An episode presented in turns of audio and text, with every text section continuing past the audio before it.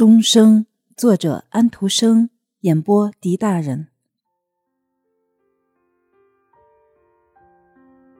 黄昏的时候，太阳正在下沉，烟囱上飘着的云块放出一片金黄色的光彩。这时，在一个大城市的小巷里，一会儿这个人，一会儿那个人，全都听到类似教堂钟声的奇异声音。不过，声音每次持续的时间非常短。因为街上隆隆的车声和嘈杂的人声总是把他打断。木钟响起来了，人们说，太阳落下去了。城外的房子彼此之间的距离比较远，而且都有花园和草坪，因此城外的人就可以看出天还是很亮的，所以也能更清楚地听到这个钟声。它似乎是从一个藏在寂静而清香的森林里的教堂里发出来的。大家朝着声音飘来的方向望，不禁起了一种庄严的感觉。过了好长一段时间，人们开始互相传说：“我不知道树林里会不会有一个教堂。钟声的调子是那么奇怪和美丽，我们不妨去仔细瞧一瞧。”于是，富人坐着车子去，穷人步行去。不过，路似乎怎样也走不完。当他们来到森林外面的柳树林跟前的时候，就坐下来。他们望着长长的柳树枝，以为真的已经走进森林里来了。城里卖糕饼的人也搬到这儿来，并搭起了帐篷。接着又来了一个卖糖果的人。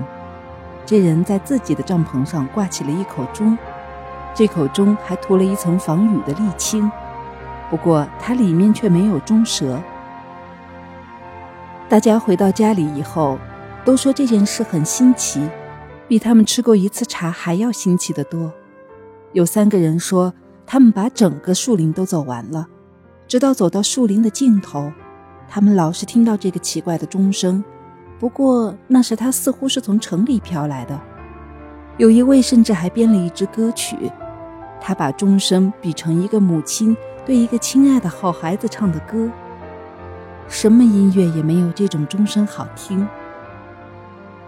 这个国家的皇帝也听到了这件事，他下一道圣旨：无论什么人，只要能找出钟声的发源地，就可以被封为世界的敲钟人。哪怕他所发现的不是钟也没有关系。这么一来，许多人为了饭碗的问题，就到树林里去寻找钟。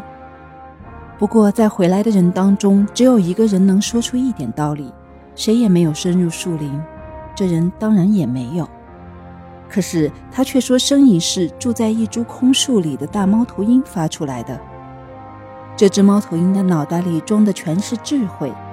他不停地把脑袋撞着树，不过这声音是从他的脑袋里发出来的呢，还是从空树干里发出来的呢？他可没有把握下个判断。他总算得到了世界敲钟人这个职位，因此他每年写一篇关于猫头鹰的短论。不过大家并没有因为读了他的论文而变得比以前更聪明。在举行坚信礼的那天。牧师发表了一篇漂亮而动人的演说，受监信里的孩子们都受到了极大的感动，因为这是他们生命中极重要的一天。他们在这一天从孩子变成了成年人，他们稚气的灵魂也要变成更有理智的成年人的灵魂。当这些受了监信礼的人走出城外的时候，处处照着灿烂的阳光。树林里那个神秘的大钟发出非常洪亮的声音，他们立刻就去找这个钟声，因此他们全都去了，只有三个人是例外。一个要回家去试试他参加舞会的礼服，因为他这次来受监信礼完全是为了这件礼服和舞会，否则他就绝不会来的。第二个是一个穷苦的孩子。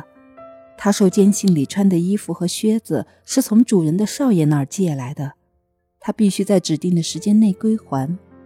第三个说，他在没有得到父母的同意以前，绝不到一个陌生的地方去。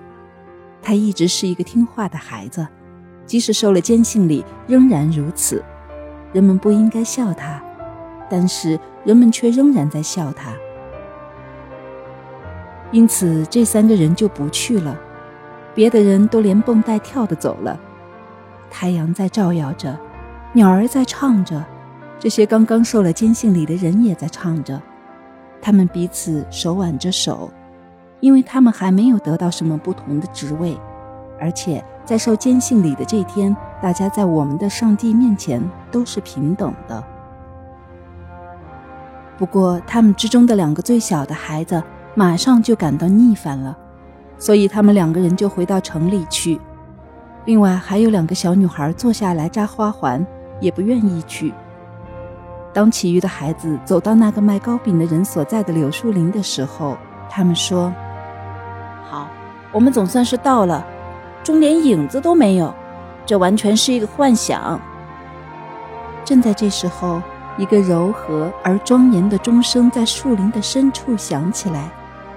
有四五个孩子决定再向树林里走去，树很密，叶子又多，要向前走真是不太容易。车叶草和秋牡丹长得非常高，盛开的玄花和黑莓像花环似的从这棵树牵到那棵树。夜莺在这些树上唱歌，太阳光在这些树上嬉戏。唉，这地方真是美丽的很。